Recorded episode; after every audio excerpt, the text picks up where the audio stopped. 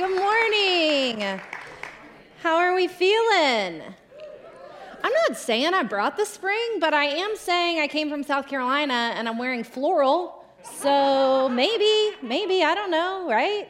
Um, okay, let's talk. I love your church.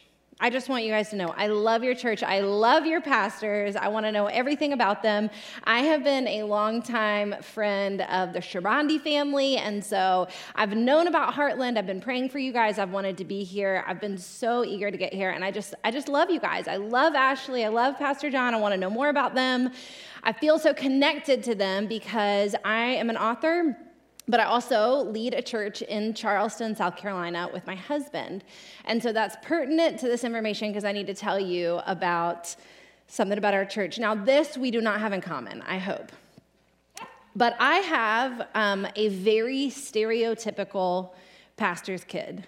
I have four kids, and of my four, one like fits the stereotype to a T. And I would say that stereotype being that he looks really tidy and respectable on the outside, and everybody thinks he is like the cream of the crop. And he is the most mischievous person I've ever met. So he, uh, he, he, I actually have, have his permission to share these things with you, but um, his name is Elias. He's my oldest. He's 15.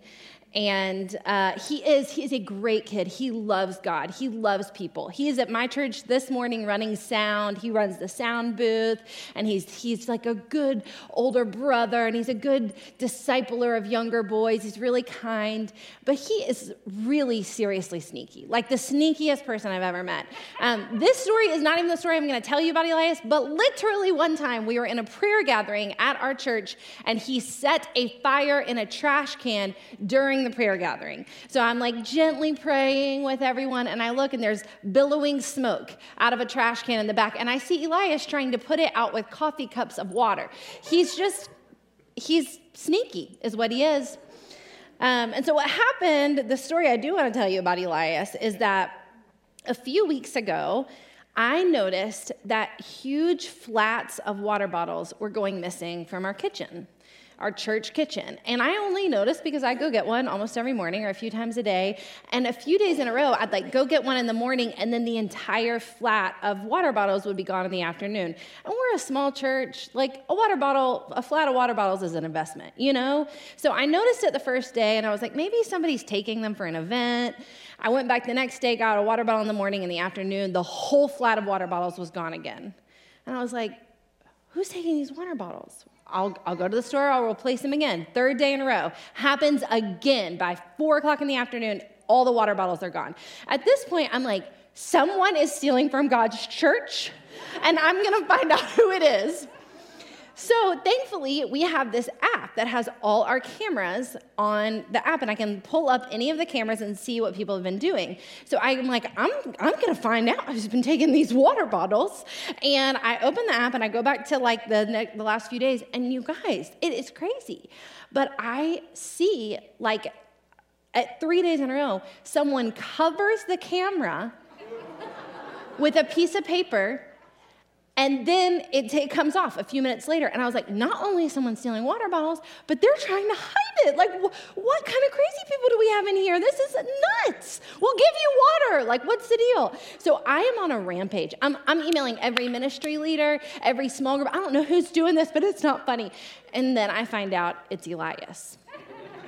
And he had heard me mention like one day that they were gone, and he just decided to make me feel crazy. So he literally goes in every afternoon after he gets home from school, covers up the camera, and steals the entire flat of water bottles.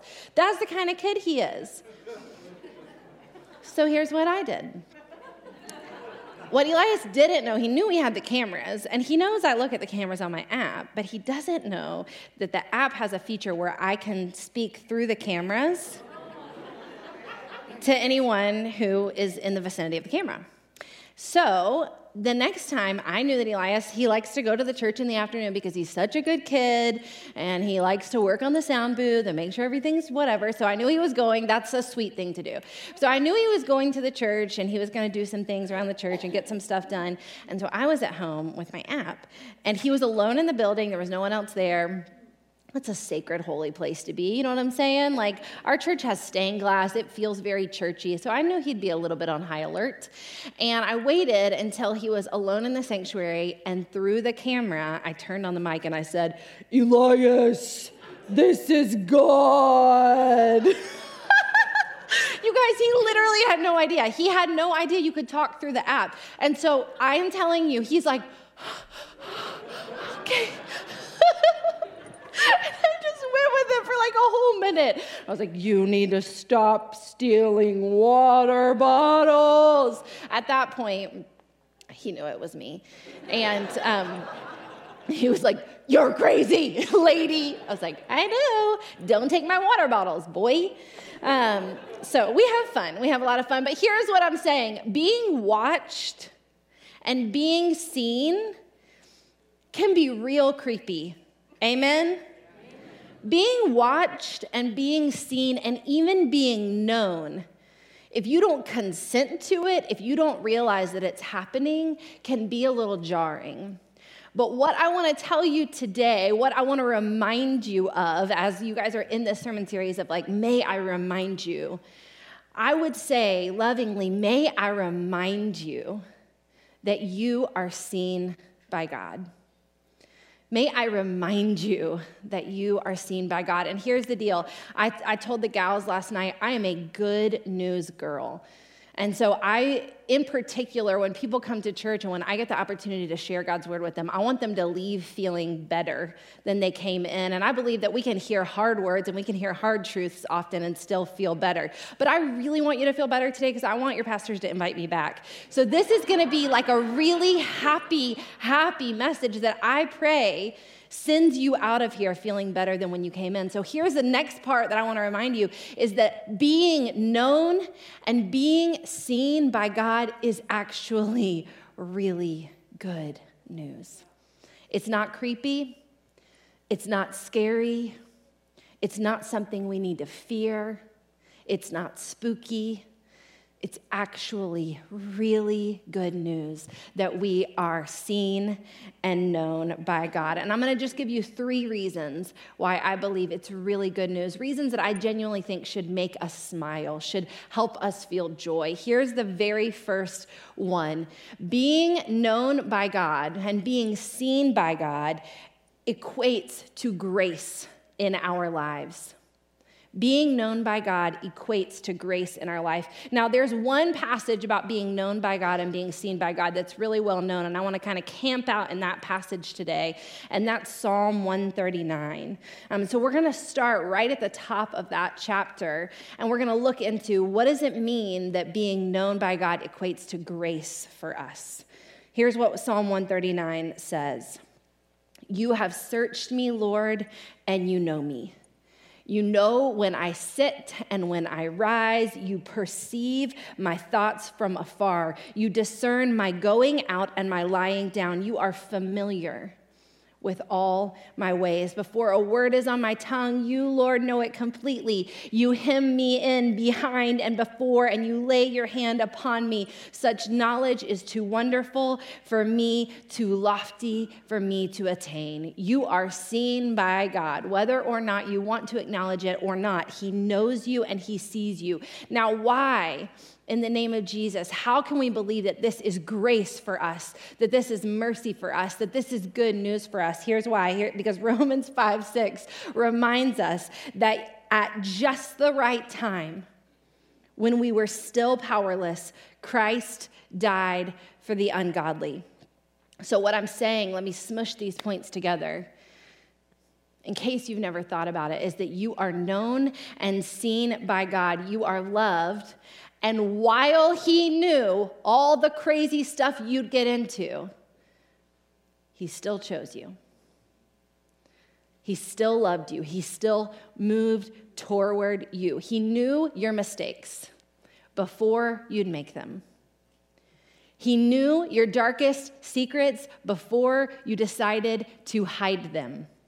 He is not nervous about your future mistakes. Does anybody need to hear that? Because sometimes I picture God up there like, oh God, what is she going to do next? Oh my word, Lord have mercy. Jess Connolly is a mess. He's not. He's not wringing his hands. He's not shifting his feet. He's not worried about your next step or your next misstep. He saw it all beforehand, made you still, extended you grace, and created a plan to use even the most broken and messy parts of your life for his glory and the good of others. That is grace to us. I don't know about y'all, but I have a feeling that pretty much every single one of us in this room, if we had to like play a worst day highlight reel on these cameras right now in front of everyone else, we would walk out, right? Like if you even played a soundtrack of I don't know the last 12 hours of my life. It wasn't dark and weird, but I'm saying still, you know, like I don't I don't want my thoughts played on a loudspeaker. Anybody else? He knows it all. He sees it all. He's not shocked. He's not scared. He still moves toward you in love. I was even like just ruminating on these words this week, and I was just talking to God about it and saying, like, okay, I, do I really believe this, God? Do I really believe this? And I just sensed, even in my spirit, this, this reminder from Him that God doesn't feel shame about my past. God doesn't feel shame about your past. He's good and He's just and He's true and He loves His word and He loves righteousness. But He's not wringing His head. He's not hanging His head. He's not disappointed that He picked you. He's not frustrated with Himself that He made you. He sees it all, He knows it all, and He still loves us. That is grace. Here's the second thing that I really think can send us out of here smiling today, and that is that being known by God equals companionship. Being known by God equals companionship. Let's move a little further into Psalm 139. The psalmist says, Where can I go from your spirit? Where can I flee from your presence? If I go up to the heavens, you're there. If, my if I make my bed in the depths, you're there. If I rise on the wings of the dawn, if I settle on the far side of the sea, even there your hand will guide me, your right hand will hold me fast. If I say, Surely the darkness will hide me, and the light become night around me, even the darkness will not be dark to you. The night will shine like the day, for darkness is as light to you. What I'm saying is, we can't get away from God. And why that is such good news is because of this. This next passage for us is this reminder about what Jesus says. He says, I no longer call you servants because a servant doesn't know his master's business. Instead, I have called you friends, for everything that I learned from my Father I have made known to you. We can't get away from him. And moreover, he's not just saying, like, you can't get away from me and we're going to be in this really rough relationship where I'm always disappointed you. Instead, I'm calling you my friend. Instead, I'm saying, I don't want you to hang out in the back of the kingdom and earn your place here. I want to tell you secrets about what I'm doing. I want to give you gifts. I want to empower you. I'm calling you an ambassador. We're going to talk. We're going to communicate. I'm going to speak things to you. I'm going to speak through you. I'm going to work through you. And I'm going to be there with you through it all. And that is very good news. I'll tell you all this. I'm a friend girl. Anybody like a friend person? Any guys? Any of you friend guys? I feel like guys are better at being friends sometimes than women are. There's some like real bro friendship uh, vibes rising in 2022. I, I see it here. I, I've already heard y'all. I feel like your men hang out, they do the things. I'm a friend girl. I like people. I really love to be around people. But because of a series of events, I usually travel with someone. And this time I traveled by myself because I wanted to see Lindsay and spend time with Lindsay and, um, and, and be with you guys. And so I've been alone a lot more than I've been in, I would say, the last 20 years. Um, Truly, 100%. I got married when I was 20, and then I had three kids very quickly. And so I've actually never spent more than one night in a house by myself. Isn't that crazy? I have had someone beside me for the last solid 15 years. Um, so the last day and a half, I just feel so emotionally and mentally healthy because I've been just talking to God. like, I, I, called my husband after the women's event last night, and he said, literally, I've never heard you talk this much after an event. Usually I get done teaching and I like crawl into a hole and I'm not okay. I called him, I was like, let me tell you about what God said, and let me tell you about what I saw, and let me tell you about this church. It's amazing. I wanna... He was like, you need more time alone. like you you really need to spend more time alone. You are so much healthier. You guys are getting me at my peak right now. what I'm saying is, I have been with God the last 36 hours. And when you're getting ready to preach a message on the companionship of God, you don't zone out, but you just talk to Him. I've been talking to Him just while I do my makeup. While I've been talking to him about the cold, I've been saying, This is really confusing for me. why, why? Why do you make them live like this? I've been crying out to him in my anguish. I, have been turning around this thought. I don't know about you guys, but as, as a person who teaches the Bible, I, there, the more I read it, the more confused I am about some things. And I, I'm okay with that because I don't want a God I can figure out in a three page PDF, you know? Like, I'm okay with him being bigger and smarter than I can imagine. One thing I keep turning around, this question I keep turning around, and I just want to talk to him about one day is can you be far from God? Psalm 139 kind of points me to like, can, can we technically be far from God? People say that all the time, like, oh, she's far from God. That's what we say in the South, like, bless her. she's backslidden. to where? Like, he's, he's there. If you go to the depths, like, where can you backslide that he's not? You know? We say they're far from God. Are they? Are they? God is not far from them. You know what I'm saying? I think maybe more the question is are we actively acknowledging how near God is to us? We talk about people as if they are close to God. I use this language oh, she is close to God. He is close to God. Are they really any closer than you and I? No, I don't think so metaphysically, but do they acknowledge his nearness and his presence and his goodness and his companionship? And do they say, This is good news? I am not alone. I am seen, I am heard, and I have a friend who sticks closer than a brother. What's more, let's read this next passage about Jesus that so encourages me from Hebrews. For we don't have a high priest who is unable to empathize with our weaknesses, but we have one who has been tempted in every way, just as we have, but he didn't sin. And this reminds me that not only is God with us now, but Jesus submitted himself to the pains of being human so that he could say, I get it. I get it. That thing you're feeling, I get that. I actually know that one. It's not just that I feel bad for you, I empathize. Your loneliness, I get it. Your aching body, your frustration, your anxiety, I get it. Your pain, your sorrow, yes.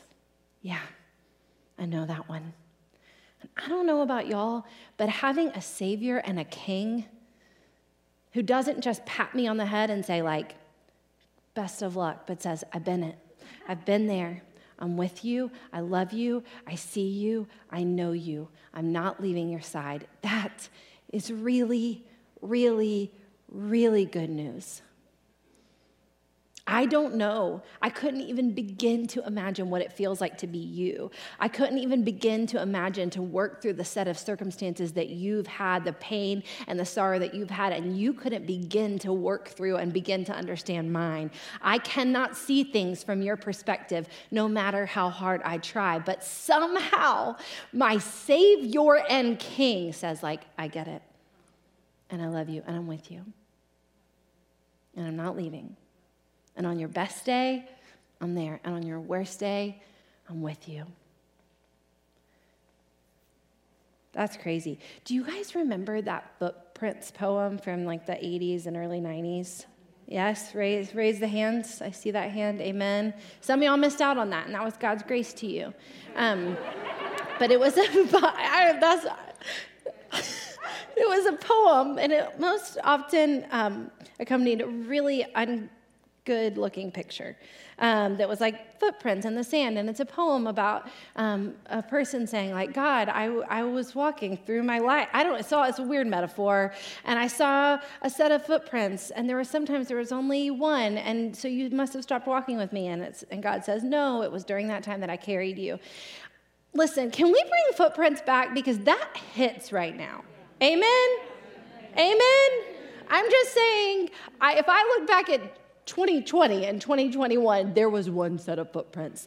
Or maybe there was one set of footprints and like a body dragging behind because Jesus was like, Come on, come on, get up, girl. That's what he was saying to me. There was like a just shape in the sand. And I was like, I don't want to anymore. Footprints hits. I'm just saying, we need to bring it back. Footprints 2022. Whew. You are known by God. And that means that you have a companion. You are not bad at relationships. You, I find so many people have this lie about relationships. If people really knew, if they really knew what I struggled with, they wouldn't love me. And Jesus crashes that lie to the ground. And those of us who, by grace through faith, have access to Jesus and are made in his likeness, we get to love people the same way he would. We get to see their worst and we get to see their best and still move toward them. Say, I'm still here. I'm not going anywhere. I love you. Here's the last thing that I think we can walk out of here smiling about. Being known by God equals equipping for us. Being known by God equals equipping for us. I've told y'all I'm a church girl, and so I think a lot about church. And I think a lot about, you know, what I, am also a very nebulous deep thinker, which is not cute most days. Um, I, I like to say I'm the kind of girl who, if I look in the mirror too long, I'll start to wonder why we have this dip over our noses. Do you guys, anybody ever wonder? Don't look at it in the mirror. You will not get up for two hours. What? Why? Some people don't have one. It has a name. I've studied it. It's really interesting. It starts with an N. I can't pronounce it. Um, I'm a deep thinker. So I, I will often, even though I've been leading a church for eight years, I've been in the church for 20 plus years, um, a, a lot of Sunday mornings I'll think like, why are we here? What are we doing here? This kind of it's kind of crazy if you think about it. Like we all come into a room and face the same direction and sing and then like collectively sit down and stand up again. It's just interesting. Like when you kind of shake your head, you're like, this is interesting.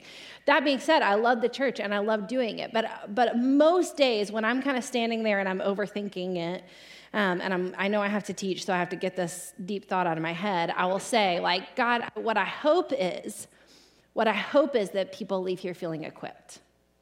What I hope is, is that people feel more equipped for their actual life. I hope dads feel more equipped to love their kids. I hope businessmen men feel more equipped to make decisions and to lead. I pray that moms feel more equipped to change diapers. I pray that friends feel more equipped. I feel that I pray that roommates feel more equipped and hairstylists and everybody. Just I pray they would walk out of here feeling more equipped and empowered to do what you've asked them to do. That they would be empowered by the word and, and this worship and everything. They would just they would just leave feeling feeling better. Amen? Do you want to leave feeling better? I hope you don't want to leave feeling worse. We need to talk about that. You should have come last night. Let's read a little more of Psalm 139. For you created my inmost being. You knit me together in my mother's womb. I praise you because I'm fearfully and wonderfully made. Your works are wonderful. I know that full well. My frame was not hidden from you when I was made in the secret place, when I was woven together in the depths of the earth. Your eyes saw my unformed body. All the days ordained for me were written in your book before one of them came to be. Why is this so empowering that we are so deeply known?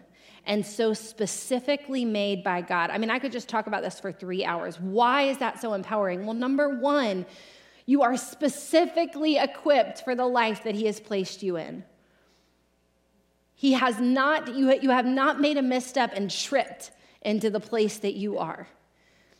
He will empower you, but He specifically created you for where you're at. And that is very, very, very good news. But there's another reason, and I want us actually to just kind of skip over to Ephesians 3. And let's read this passage. It says, For this reason I kneel before the Father, from whom every family in heaven and on earth derives its name. And I pray that out of his glorious riches he may strengthen you with power through his spirit in your inner being so that Christ may dwell in your hearts through faith. Let's keep going. And I pray that you, being rooted and established in love, may have power together with all the Lord's holy people to grasp how wide and long and high and deep is the love of Christ, and to know this love that surpasses knowledge, that you may be filled to the measure with all the fullness of God. I want to run laps. Here's what Ephesians tells us it takes power to understand how known and loved we are by God, but when we know it, it gives us power.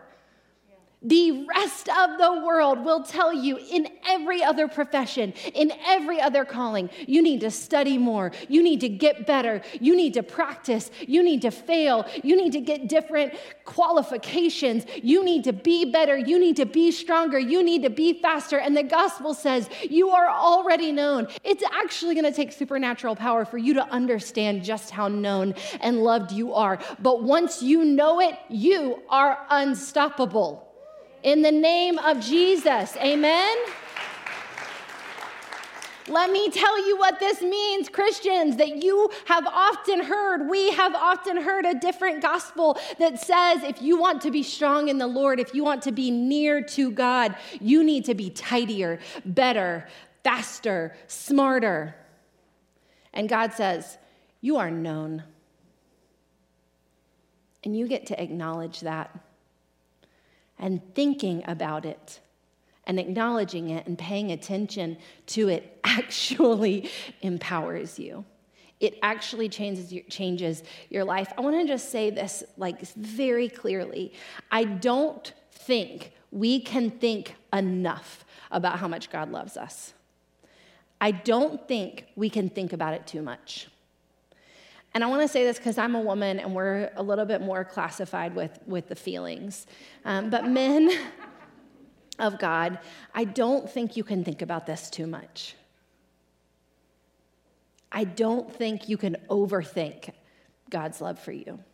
I think it actually will transform your life and it will empower you. It will not make you soft or weak.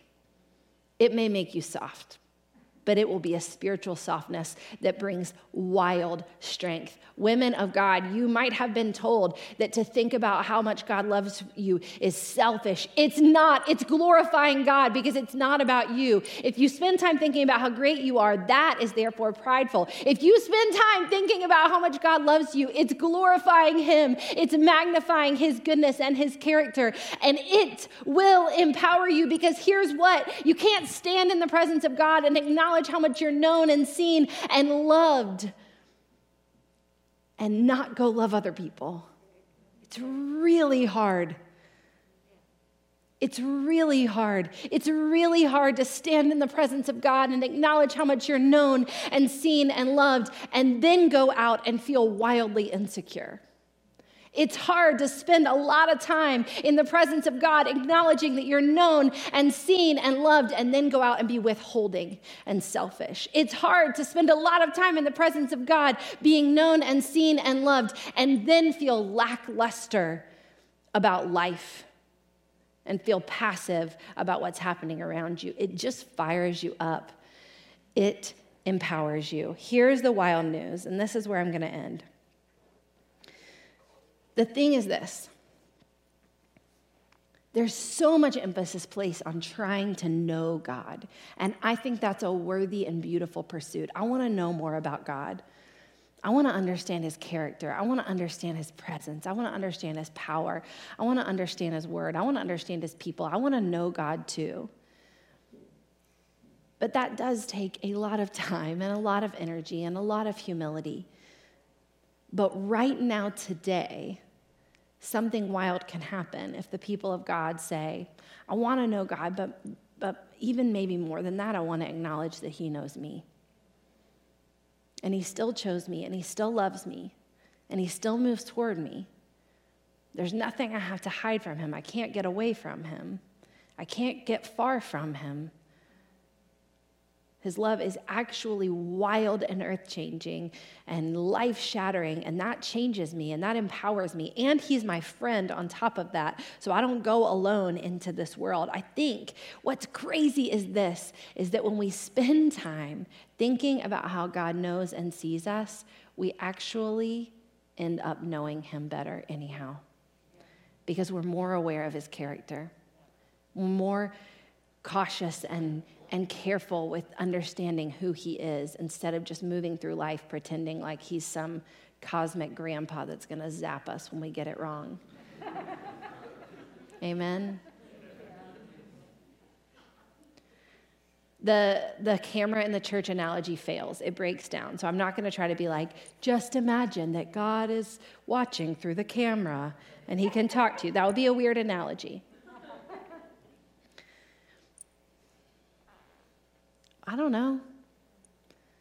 Imagine walking out of here and maybe Monday or Tuesday or Thursday feeling discouraged or feeling alone or feeling shame or feeling tired or feeling like you don't have what it takes and then remembering like I'm seen, I'm known, I can, I can talk to him right now.